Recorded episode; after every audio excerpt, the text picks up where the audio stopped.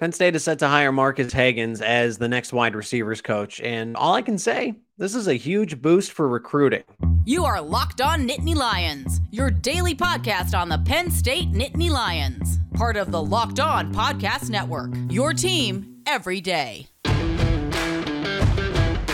Thanks for making Locked On Nittany Lions your first listen every day. We are free and available wherever you get your podcasts. And today's episode is sponsored by FanDuel Sportsbook, the official sportsbook of Locked On. Make every moment more. Visit fanduel.com slash locked on today to get started. That is fanduel.com slash locked on today to get started. My name is Zach Seiko, your host. And Marcus Hagans is going to be the next wide receivers coach and offensive recruiting coordinator and it's a huge boost for recruiting. We're going to talk about that in the opening segment here. Uh, then get into Penn State wrestling as they beat Michigan and Michigan State. It's just not fair anymore when it comes to Cael Sanderson and the Nittany Lion wrestling team. And then we'll wrap it up and uh, bring on Adam Sheets, Penn State men's basketball insider, to talk about Micah Shrewsberry and the Nittany Lions as they are fresh off of a win against Nebraska and they get to take on Rutgers here coming up as a very important quad one win if they can get it. We'll discuss some recap the last game and break down the one that they got coming up in Piscataway. But Marcus Hagans, this is what everyone's excited about. Uh, I'm really excited about this move uh, and one that I didn't see coming, but I, I will explain it. I mean, it, it's a huge boost for recruiting. The, the bottom line is Penn State had an agenda. They set out to do this and they wanted to go get somebody that was going to basically help them boost an area that they're already pretty sound in, right? Virginia started to become a, a better place to go get prospects, uh, but why not add reinforcements uh, if you feel that you can get better?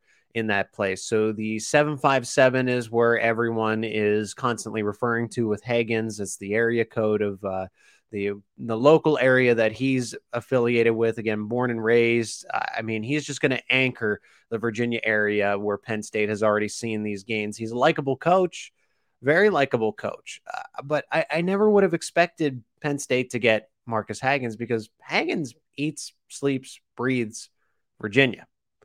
He's a UVA legend. Uh, born and raised in Hampton, Virginia, as I mentioned. He played quarterback in high school and then back and forth in college. Uh, it was between wide receiver and ultimately started at quarterback his final year. Then he was drafted to play wide receiver in the pros. Uh, he was with the Rams, the Chiefs, the Colts, and the Washington Redskins, who are now the Commanders. Uh, and actually was an emergency quarterback for the Rams, if you can believe that as well. Then Hagans became a Virginia graduate assistant in 2011. Makes perfect sense. And then he took over as the wide receivers coach from 2013 to 2022. So this is a not only a big move for Penn State, but a big move for Hagans as well, who has had all the familiarity in the world with one spot, some place that he has been for majority of his life, his entire life, uh, outside of when he jumped around the NFL for a little bit. Uh, but it's been Virginia, born and raised Virginia football, uh, and then he coached there and and helped bring up another wave of young men. Uh, so just how good is Hagans? Because this is somebody that uh, was on the radar for Penn State's wide receivers coach vacancy, but he wasn't necessarily a top choice. It was kind of the, you know, we we can name him, but we don't expect him to be there, uh, be one of the main targets, uh, and he ends up being that. Now, if you read what Virginia fans have said, and, and people close to the program, I mean, they're they're upset, not in in a bad way, but just remorseful in the fact that he, he was inspirational to the program. He, he's a legend in their minds, and it's a home run hire. That's what I've seen some people describe this as by Virginia people. Uh, they see this as, as, a huge get for Penn State and, and, just wish him well. He's a great technical coach. Um, very, just very sound at getting wide receivers be better at technique. And if you go through and look at all the wide receiver groups, and I know what a lot of people are going to say, a lot of people are going to say, and we'll get into the drawbacks here that, oh, well, he doesn't have a long list of NFL caliber players uh, to go along with what he was able to accomplish at Virginia. So is he really that good? We'll get to that in just a second. But he's a great technical coach. He, he helps you get better. All the all the people that he coached up will will attest to that. And he's a coach that everybody loves. Uh, everybody loved him from the wide receivers that were in the room to just everyone that was around him. Like he's a very likable person, and I think that's something that Taylor Stubblefield wasn't hated, but maybe he wasn't good at, at, as good at developing those kinds of player to coach relationships as, as, some people might see. So this is kind of a direction that Penn State is going in, where they want someone who's more than just X's and O's. They want someone that builds player relationships that that is a people person, and that's exactly what you're getting in Hagans. Nobody nobody hates this individual. So Hagans is a great technical coach. He's a coach that everybody loves, respects, uh, and he's also got a lot of connections to the Virginia area. As go figure, right? Uh, but he's close to Michael Vick. He's close to Allen Iverson. He's close to Ronald Curry.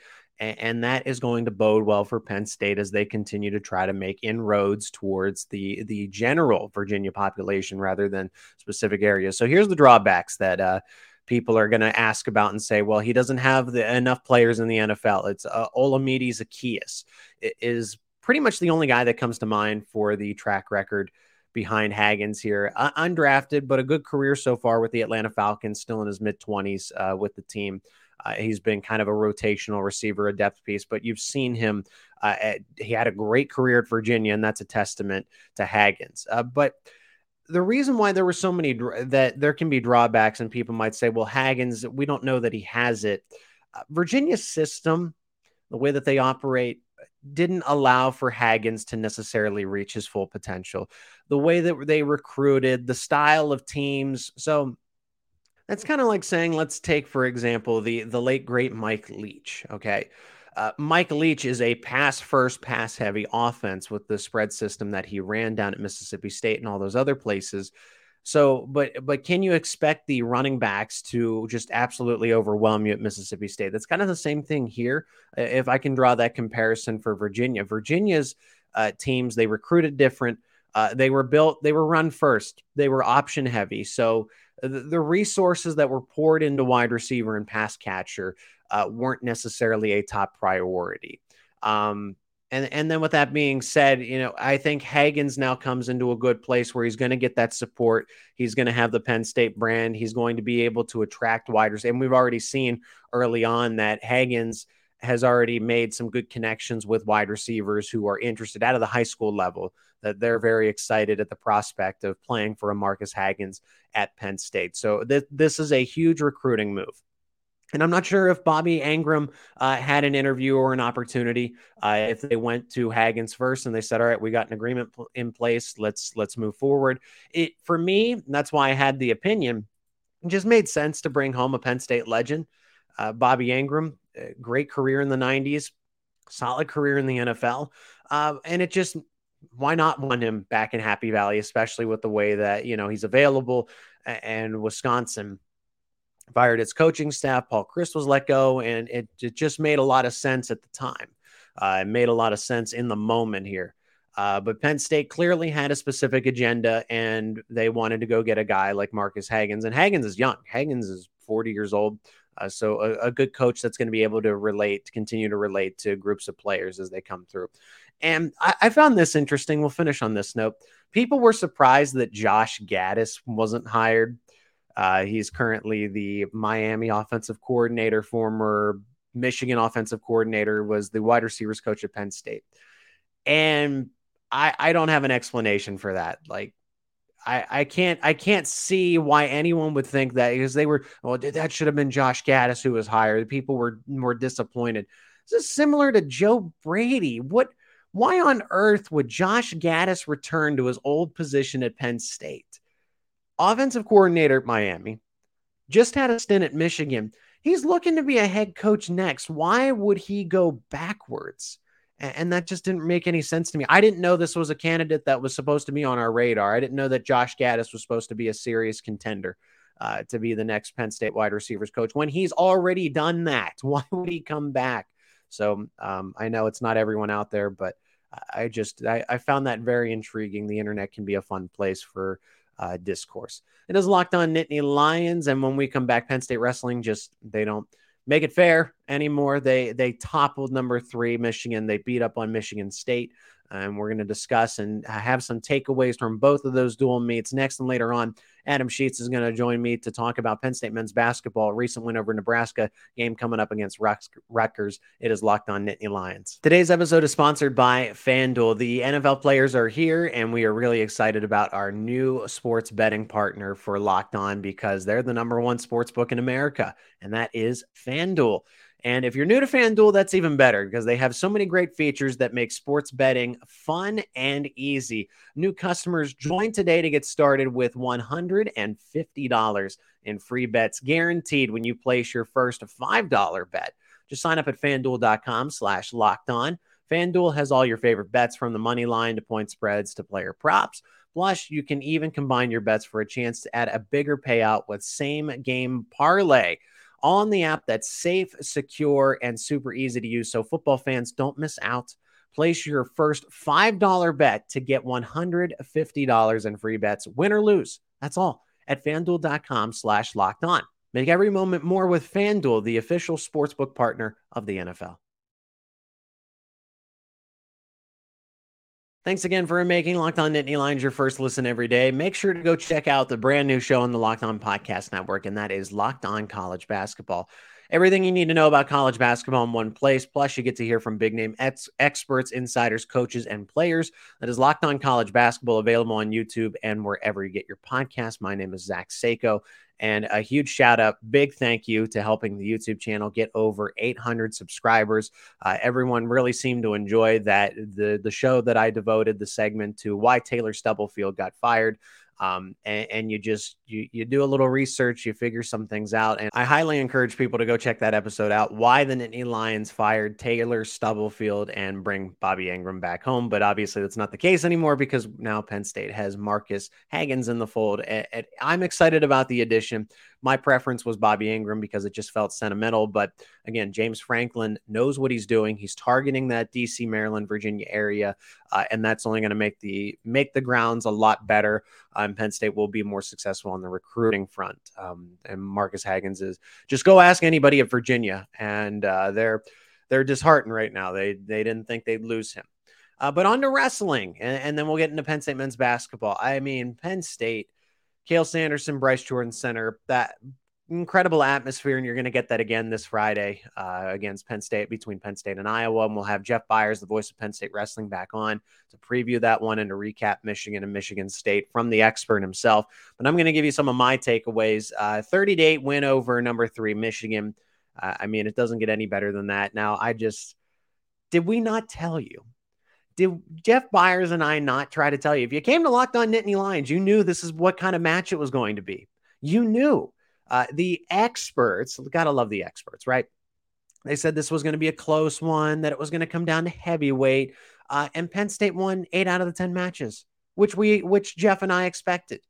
Uh, so it it wasn't close uh, Michigan obviously jumped out to a good start because they have someone ranked at the lighter weight, uh, and Gary Steen is still trying to find himself uh, as a wrestler at 125. He's a redshirt freshman, um, but he, you know he struggled, and Michigan got out to that start, and then after that, up until heavyweight, Penn State won eight matches in a row, and, it was really no contest. Uh, so thank you, experts, for giving us the prediction that this would have been a one or two. Uh, this would have been decided by uh, two or three points and just not the case.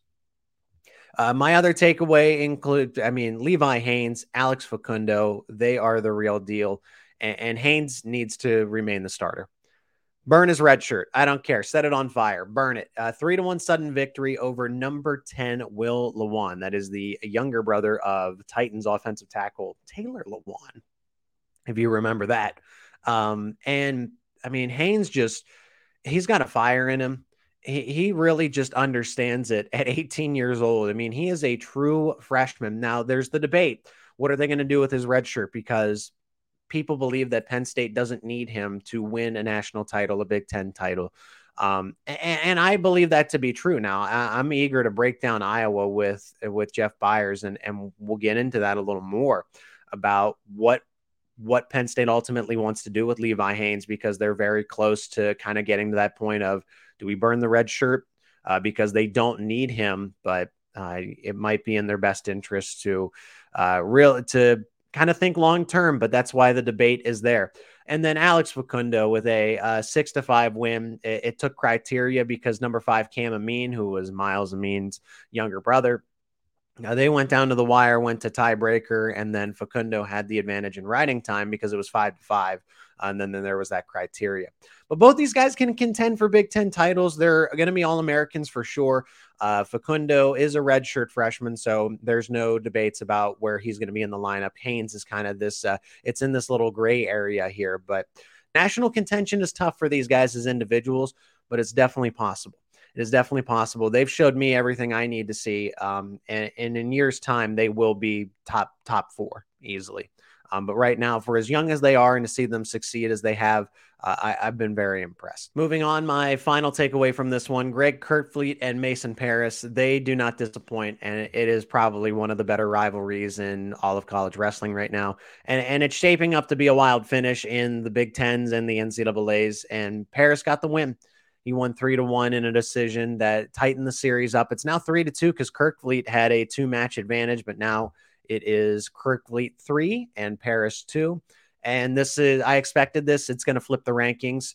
Uh, it was one versus two, Kerkvliet versus Parris, and now Mason Parris, since he has the latest win, is now the number one ranked heavyweight, and Kerkvliet does drop to two. I mean, the sold out Bryce Jordan Center is a spectacle to behold. to behold, uh, the atmosphere will be even better for Iowa. And some people might ask why Penn State doesn't do this, uh, why they don't go to the Bryce Jordan Center a lot more. A couple reasons. One, tradition, being in Rec Hall. Um, and then number two, uh, you do have to pay for the Bryce Jordan Center to wrestle there, to participate there.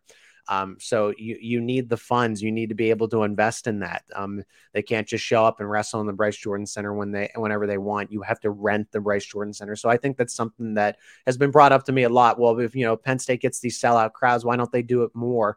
It, it's to build that tradition of this is a special moment for special dual meets because I, am not sure if they'd be able to sell out the Bryce Jordan Center for uh, a match against Clarion, for example. Let's just uh, take that one, but uh, it, it's it's amazing. It is, and I'm I'm a, I'm excited for Iowa as well.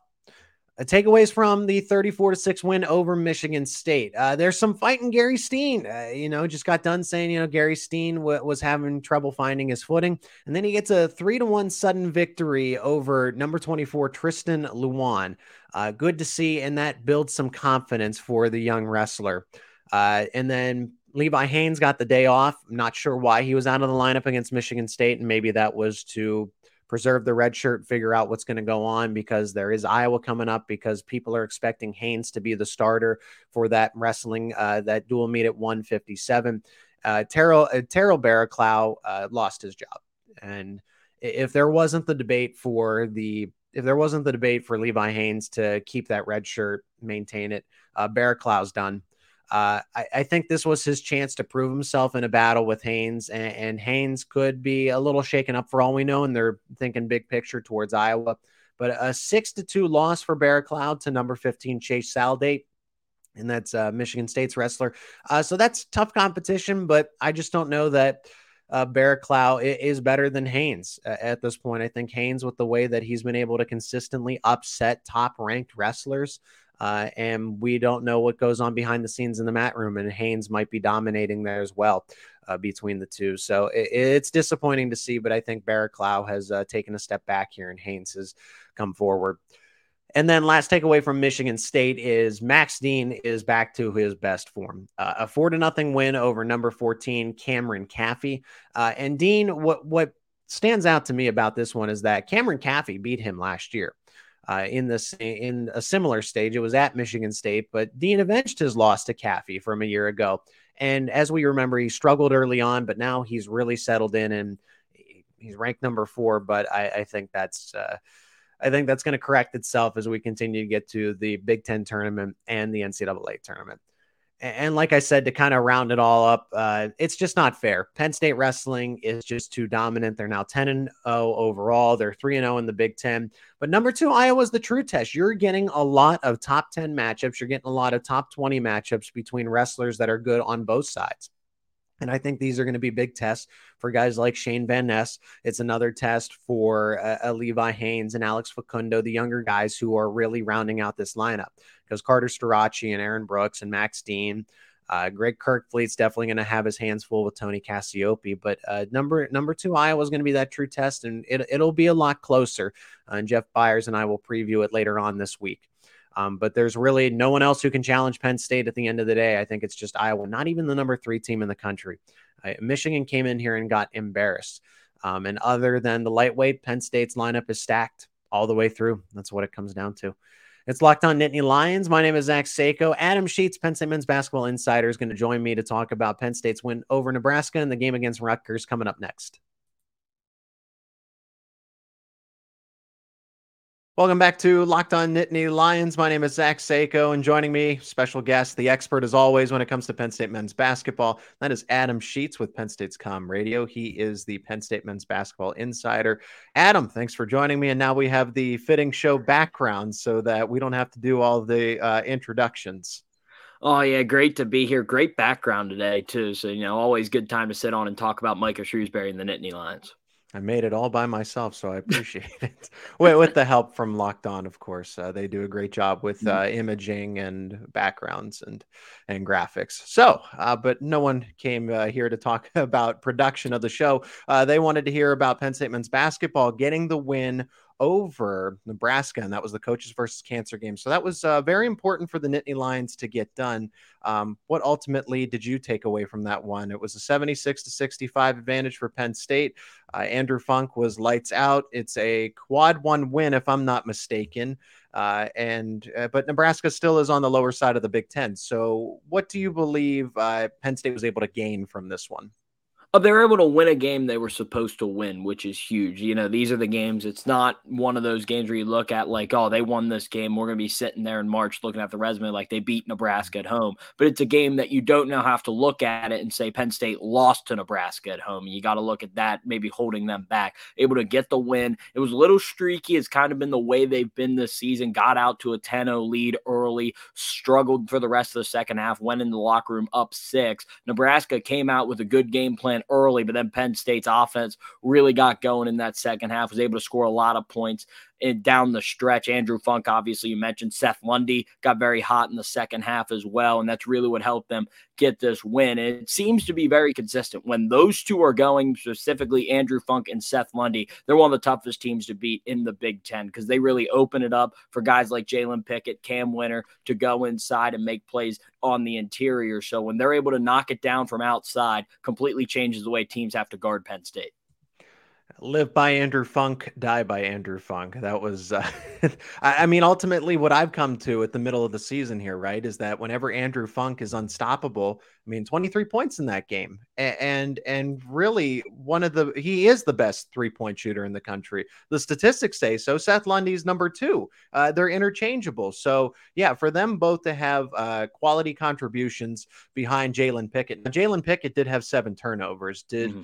Nebraska somewhat show how to limit him, uh, or did he just kind of have an off game from there? I think that was kind of an anomaly for him. He was kind of trying to force some things at times that weren't really there, you know, kind of trying to make that play because he is a guy that when his teammates really get involved and get hot, he tries to get them the ball. So when Andrew Funk's going like that or Seth Lundy's got it going, he's going to try to get them the ball as much as he can. Sometimes put him in some tough situations. Had an offensive foul down the stretch of the game near the end of it that kind of gave him that seventh turnover. So he was kind of trying to force plays. It was weird. I was listening to Steve Jones and Dick Jerardi talk about it on Penn State's radio call and they kind of mentioned that Jalen Pickett went a month without seven turnovers and had seven turnovers in one game against Nebraska. So Keems seems kind of like an anomaly. Like Nebraska did a good job guarding him. That's not something I don't think other teams are going to bank that Jalen Pickett's going to be so careless with the basketball and have those turnovers game in and game out. I mean, He's he had a double double. You know, it's not mm-hmm. like uh, at the end of the day, I wasn't like, man, he was you know held to whatever a, a triple single, if you will, uh, for for Draymond Green, as that was said by. made famous uh, by Jordan Poole, another Big Ten basketball player. But I mean, double digit rebounds, double digit points. So I'm I'm happy with the performance. I just thought it was interesting that he was held off of the assists and then you know he has about two or three turnovers. That was seven against a Nebraska team. I, I would expect that against someone like Rutgers, who are going to talk about in just a moment here. Adam Sheets joining me on the show to talk about Penn State men's basketball recent win over Nebraska from the weekend in the coaches versus cancer game. 13 and 6 overall, 4 and 4 in conference. So they're still middle of the pack. Uh, one more player that stood out to me from that game, and now he's got a feature article written about him. Uh, there's some attention on him, and that is true freshman guard Kanye Clary, Adam. Uh, who logged 19 minutes in this game. Uh, I was surprised that he's kind of the one that that showed out in this instance. Uh, Evan Mahaffey w- was a little limited. Uh, Kebba Njie, we still haven't seen him light up the box score just yet. But it was Kanye Clary who had somewhat of a surprising performance out of all the true freshmen that are available in this cycle. Yeah, Kanye played really well, and I think that was huge for Penn State. He's a guy that, you know, has a very interesting story with Penn State. Penn State offered him, he was the first guy to commit in this recruiting class to Coach Shrewsberry, wanted to play at Penn State with Coach Shrewsberry, and he's come and he's really embraced his role. He said after the game in the post game press conference that him and Coach Shrewsberry have always really seen eye to eye on a lot of things. That's kind of really helped him. He's able to go out there, he plays free, normally comes in for Cam Wynter, another mm-hmm. undersized guard, so has a role model on the team, and he's playing alongside outside guy like Jalen Pickett, who's going to dominate the ball, where Kanye Clary can really just pick his spots, be himself, get to the basket, look to make plays. And he's a very good defender for his size. So he does a lot of things well that I think Coach Shrewsberry likes. Evan Mahaffey, as you mentioned, he got in foul trouble in this game against Nebraska, fouled out of the game. You know, really was never able to get in a rhythm. He's a guy who plays very aggressive defensively. So if he's in foul trouble, limits what he can do. And Kebba Njie, he's playing out of position, forced to play the five when he's normally a natural four. So kind of tough for him. He's still trying to like learn the position, learn the ropes on a very veteran mm-hmm. team as a freshman. So you look try to get those two going. But Kanye Clary, when he has played this season, usually has played really well. And he's a guy that if they can get him going and make him a consistent contributor off the bench, going to be very huge for them as they end January and get into February and March. Yeah, Kebba Njie only logging five minutes. He seems to be kind of the, I guess, the diamond uh, uh, of mm-hmm. this class, which I think can be a really impactful class. But we're just not uh, in Micah Shrewsberry's system. I think people need to understand that this is not your traditional, oh, the high school player that comes in and goes right to the NBA. They're going to have a little bit of a journey. Uh, speaking of which, I mean, this is kind of something that's not even in my show notes, but I think about it now. Is Jameel Brown seemed to be that guy who was going to be more of the centerpiece as opposed. To him and Kebba Njie were interchangeable depending on who you you asked, but we have not seen any of Jameel Brown. Do you have any insight into that? Uh, if there's just a learning curve for him, uh, or or if they're trying to preserve a red shirt by chance, what what is the deal with Brown? Um, Coach Shrewsberry talked about it a little bit because he had some games where he played a good bit and he really came in early, and some games where he hasn't. And I think the big thing they've really consistent been is the defensive side of the basketball with Jameel Brown. He's a great shooter, could shoot the ball well. Yeah. Problem is he's on a team with a lot of guys who could shoot the ball well, so he's really jumbled in with a lot of different guys. And the one thing Coach Shrewsberry put this upon himself because they chose to heavily focus on offense this offseason. So a lot of the freshmen were behind defensively. So you know you see him sometimes out of position defensively defensively, maybe not knowing the right read or the way they're going to guard some situations. That's really limited what Jameel Brown can do. He's a guy that has tremendous upside and a guy this program's really looking forward to. Hopefully, maybe if it's toward the ends of this season or next season, really becoming a huge contributor for them because he can shoot the lights out. And once he gets that defensive side of the ball, he's going to be a very tough player in this conference. Yeah, that's a very good point. There's a bigger need, uh, literally and and uh, figuratively, uh, about Kebba Njie, who, who's needed in the front court, but uh, Penn State is so loaded in the back court with Jalen Pickett and Funk and Lundy and Dallion Johnson, et cetera, that there's just not room for Jameel Brown at this point. That's why we bring you on, Adam. Uh, let's pivot to Rutgers now. You know, Penn State uh, when I looked at the projections, you know, you want to get a, a head start uh, because this game isn't until Tuesday uh, when they take on Rutgers and Penn State. Okay, I thought this would be a pretty even game. They're going to be on the road uh, against the Scarlet Knights, and ESPN's only giving them an eight. They're giving Penn State a twenty percent chance to win this game. That means Rutgers has an eighty percent chance to win this game. Uh, I, I'm just not buying it because Rutgers checks in at 13 and 6 overall, 5 and 3. Uh, I respect the win against number one Purdue on the road, I, I, might add, and they beat them by one point. But I feel like this is a team that Penn State can play very close, yet ESPN says otherwise. And there's a lot going Rutgers' way. I think it's going to be a very close game. Rutgers is a team that's not that team that just blows anyone out. They had a one point, they had a really close win against Northwestern as well. Very similar to the Purdue game. Cam Spencer hit a big shot at the end to win it for the Scarlet Knights. He's been very good. The transfer from Loyola, Maryland, his ability to shoot the ball has helped the Scarlet Knights a lot. Uh, but I think, as you said, there's going to be kind of these matchup things that Penn State's going to have to watch out for. Cliff Omoruyi has been really good inside for Rutgers, something Penn State's going to have to deal with. Again, another undersized team that they're going to play a team with a dominant big guy that they're going to have to compete with. And it's always tough to win at Rutgers, one of the toughest places to play in the Big Ten. Penn State has struggled there at times. So it's going to be tough to go there and win. I think they match up well. It's going to be a very similar theme. They have to shoot the ball well, pass the ball well, be strong with the basketball, and play tough defense on the interior. If they do, they're going to be in a close game and give themselves the opportunity to win. It's just going to be they're going to have to knock down that shot. As Coach Shrewsberry said after Wisconsin, sometimes they just haven't been able to make that shot to win those games. So we'll see maybe if they can go and get one. That would be another potential quad one win for the Nittany Lions, boost that tournament resume. Yeah. Huge week for them with Michigan at the end of the week as well. So definitely an opportunity to go get one in Piscataway, but a lot has to go right. And Rutgers is a very good team. Penn State's not going to overlook them. And, and Rutgers is one of those physical. They're they're an ugly team. Uh, they win these games by by close margins. They they don't score. They they're not going to light you up for 80, 90 points.